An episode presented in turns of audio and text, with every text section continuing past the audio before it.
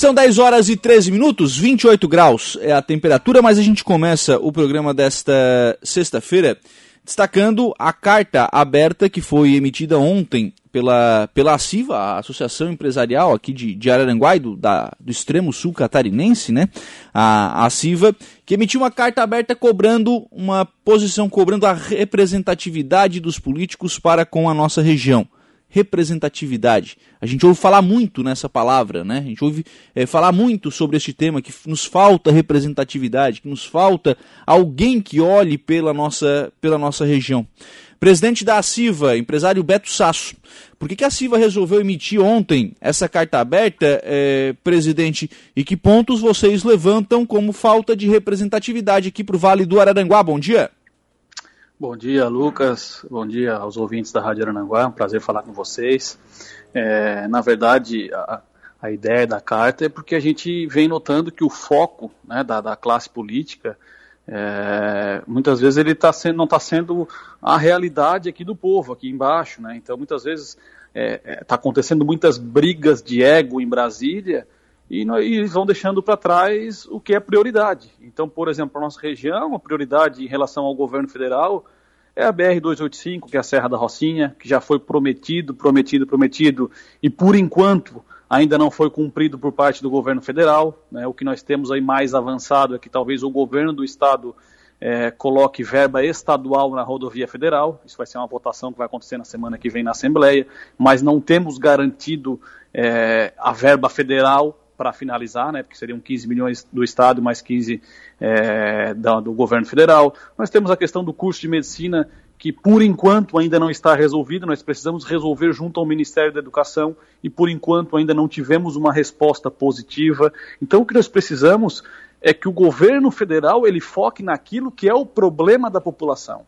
Que eles entendam que o nosso problema aqui, a gente não quer saber de briga de A ou B lá em cima, a gente quer que, que os problemas aqui sejam resolvidos. E eles foram eleitos para isso. Né? Além disso, nós citamos algumas outras situações, como reforma tributária, é, é, algo que assim, já vem se falando há anos, décadas, é promessa de campanha, aí quando é, são eleitos, eles acabam empurrando com a barriga e, e, focando em outros problemas. Reforma política, reforma do próprio judiciário, né? É, já é uma demanda da sociedade acabar com a indicação política para o STF e para o STJ. Até hoje, todos os presidentes que passaram reclamam do STF, mas eles continuam com a mesma maneira, indicando é, é, ministros para o STF. Então, assim, isso que vai interferir realmente na vida da população. Né? E não essa briga de egos, esse puxa para um lado, puxa para o outro. Então, a, a, nossa carta aberta é mais para chamar a atenção da classe política e também para convocar a população para que realmente a gente cobre dos políticos, né, Lucas? A gente sabe que dia após dia é, gasolina está mais cara, energia elétrica está mais cara, alimentos estão mais caros, a inflação está cada vez maior, nós podemos aí talvez voltar com aquele problema da inflação lá do início dos anos 80, final, aliás, início dos anos 90, final dos anos 80, e, e a classe política parece que está desconecta em relação a esses problemas da população. Uhum. Aliás, com relação a essa questão do, do, STF, né, acho que é extremamente interessante isso. Todo mundo que, eh, que assume o poder reclama dessa questão da, da, da, forma né, de composição do STF, que hoje é por indicação política, né, o presidente manda lá uma lista e o Senado a, aprova.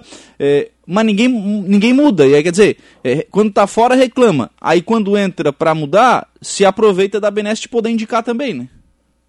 Sim, então assim, é, o que a gente pede é algo que, que, que, que, é, que os representantes que foram eleitos, que eles façam algo concreto, que eles não fiquem nesse jogo de empurra-empurra, porque na verdade o, o que vai mudar para a população realmente é que seja feito um projeto, é que seja é, pavimentada uma rodovia federal aqui na nossa região, é que sejam contratados professores para um curso de medicina aqui na nossa região. Isso é realmente é, colocar em prática. Muitas vezes o discurso, eles ficam muito naquela briga de egos e a população não está cansada disso. A gente precisa de resultado. O político é eleito para entregar resultado. E como você bem falou, praticamente todos os presidentes que, que foram eleitos reclamam da forma com que é, o, que, que é feita a indicação para o STF, mas nenhum deles propõe mudar. A mesma coisa o legislativo.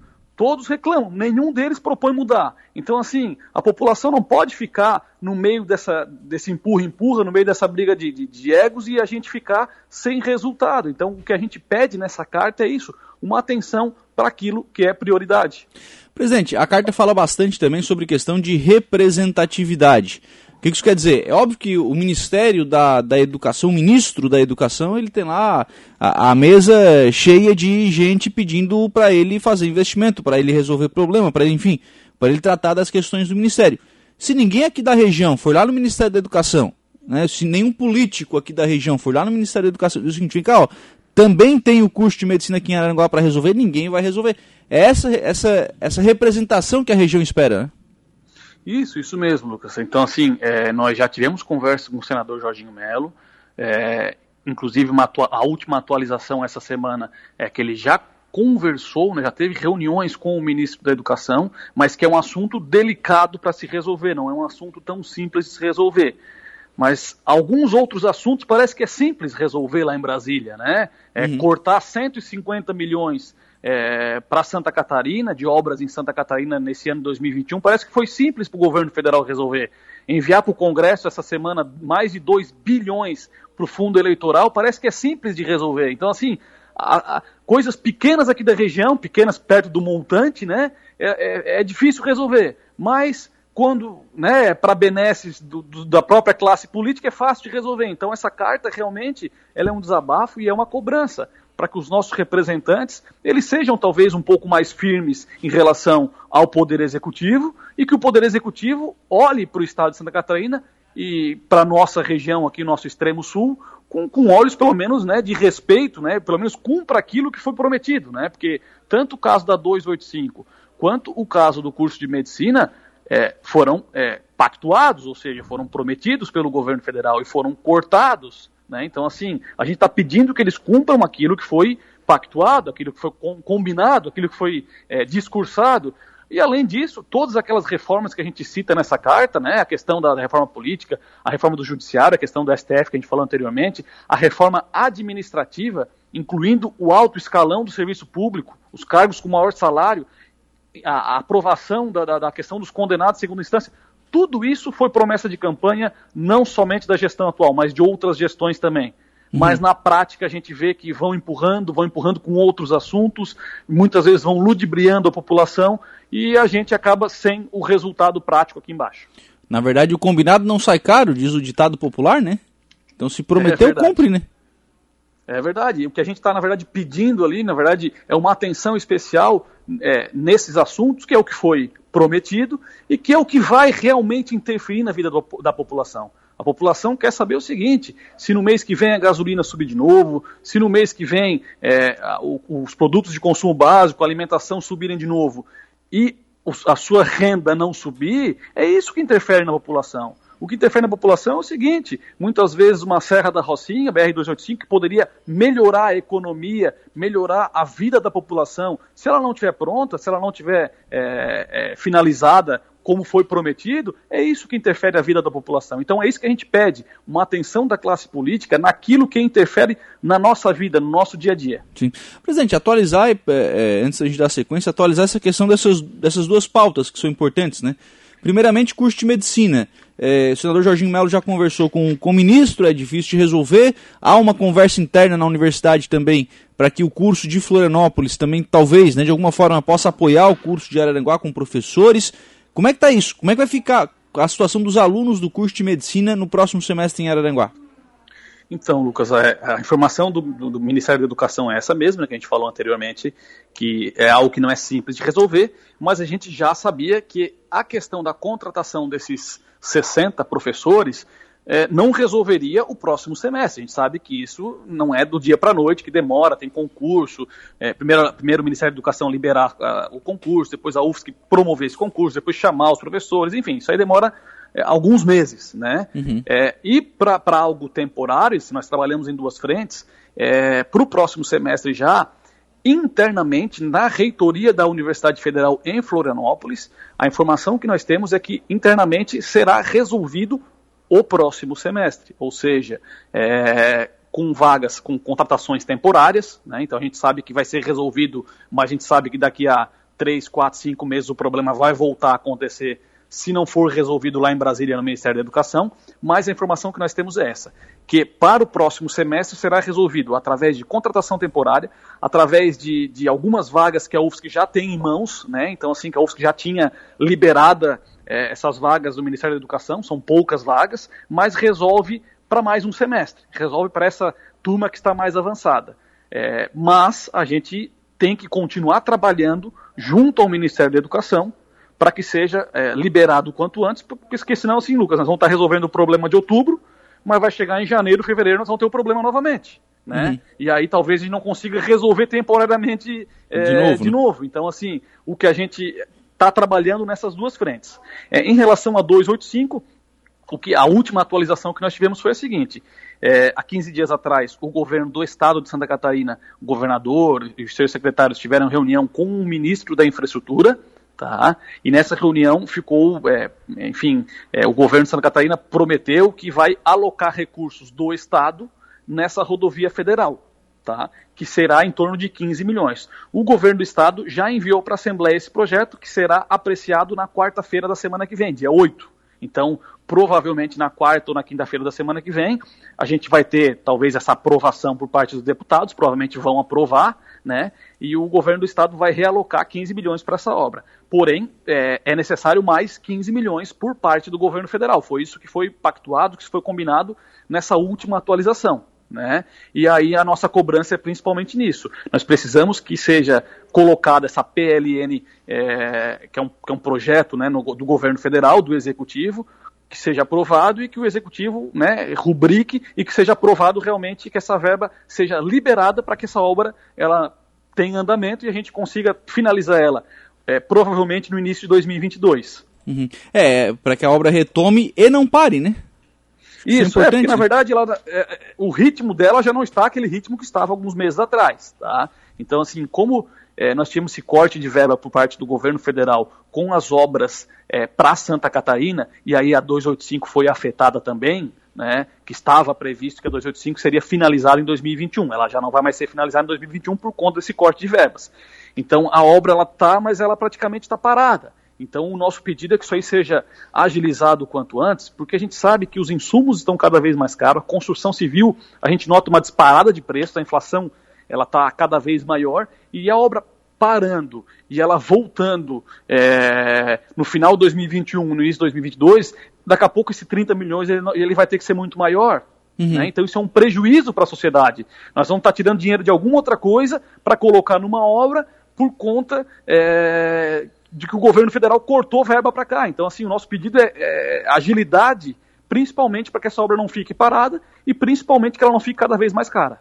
Aliás, é, parece que tem um, lá, um sapo amarrado ali, né? Porque é, a, a, obra andou, foi bem, faltando um pouco mais de um quilômetro e, e obviamente, né? Algumas, alguns outros serviços para concluir parou, né? É, parece que às vezes tudo aqui para nossa região parece que é mais difícil, né, Lucas? É, Trabalhoso, né? É, infelizmente, assim, está bem complicado. É, a gente até ultimamente tem resolvido principalmente as demandas estaduais, mas as demandas Sim. federais elas continuaram bem complicadas de a gente resolver. Mas a ideia dessa carta nossa da CIVA é que, na verdade, a população também encampe é, essas bandeiras e que a população cobre. Né? É, essa ideia realmente cobre do governo federal, cobre dos nossos deputados federais, dos nossos três senadores eleitos por Santa Catarina, que eles cobrem também do governo federal, que a gente consiga concluir o quanto antes, porque isso vai interferir na vida de todos nós, entendeu? Não é só questão econômica, é, fim da Serra da, da, da, Serra Gaúcha que vai descer pela 285, não, é a questão que isso aí melhora a vida de todos nós, isso aí vai interferir praticamente em, em, em toda a região sul, não só o extremo sul, né? Então, o nosso pedido com essa carta realmente é esse. Né? Quando a gente faz um, um, um, uma contratação é, de um produto, de um serviço, a gente cobra que seja bem executado, a gente cobra que seja executado na data. A população também tem que cobrar da classe política que eles cumpram aquilo que prometeram. Então a, a ideia da carta realmente é essa, que a população é, nos ajude a cobrar cada vez mais dos nossos representantes. Presidente, é, em outras eleições, a, a CIVA já fez né, campanhas pelo, pelo voto regional, né? Se não me falha a memória, o slogan da última era o Sul pelo Sul, do Sul pelo Sul, era, era alguma coisa, era alguma coisa assim. É, e aí, claro, quando a gente fala dessas pautas, a gente fala também dessa, dessa representatividade política, né? De termos eleitos que tenham compromisso com, com o extremo sul catarinense, com o sul ou com o extremo sul catarinense. É, e aí, ano que vem é ano eleitoral, né? Tem, tem eleição, é, enfim, troca ou não troca, tem eleição, né? Será debatido quem serão os eleitos. Novamente, a Silva fará esse movimento, fará essa, essa campanha pelo, pelo voto regional. Passa por aí a, a solução dessa, dessa questão? Eu acredito que sim, Lucas. É, pelo menos parte da solução, acredito que sim. É, principalmente se nós tivermos é, representantes da nossa região e que eles também sejam atuantes, né, Lucas? Então a CIVA vai, é, no ano de 2022, nós vamos fazer novamente essa campanha pelo voto regional, tá? Porque a gente entende que quanto mais deputados federais, deputados estaduais, se possível senadores ou inclusive governador ou vice, enfim, da nossa região, mais forte nós vamos ficar e, e acaba refletindo muito aqui na nossa, né, no nosso dia a dia, né? Para nós termos uma, uma, uma noção, ô, Lucas, na última eleição é, há, há, três anos atrás para deputado, na última, né, da, de deputados, senadores e, e governador e presidente, município de Arananguá, é, nós tivemos 270 deputados estaduais conseguindo voto no município de Arananguá. Ou seja, é, praticamente deputados de tudo quanto é região conseguiram votos aqui.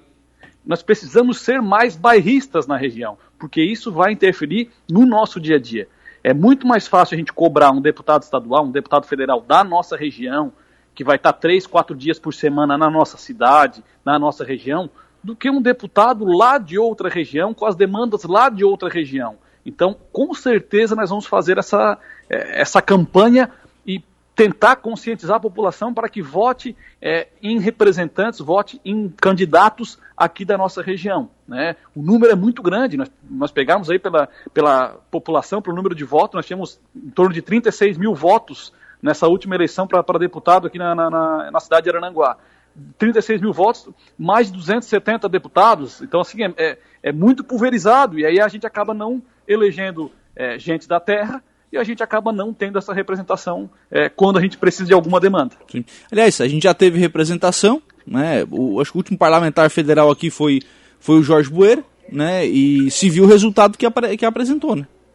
Sim, é verdade. Nós temos hoje uma universidade federal com diversos cursos aqui na região. Isso já está movimentando economicamente a nossa região. Nós temos a questão do curso de medicina, que não movimenta só a economia, não movimenta só a educação.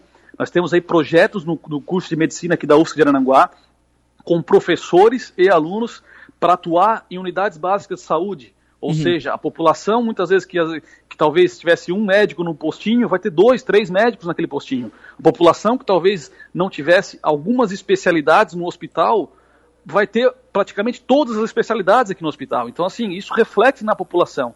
E isso é fruto do quê? De um deputado aqui da região que alocou os recursos aqui. Entendeu? Uhum. É, é, nós tínhamos um representante na Câmara Federal, não temos mais. Hoje nós temos três de Criciúma.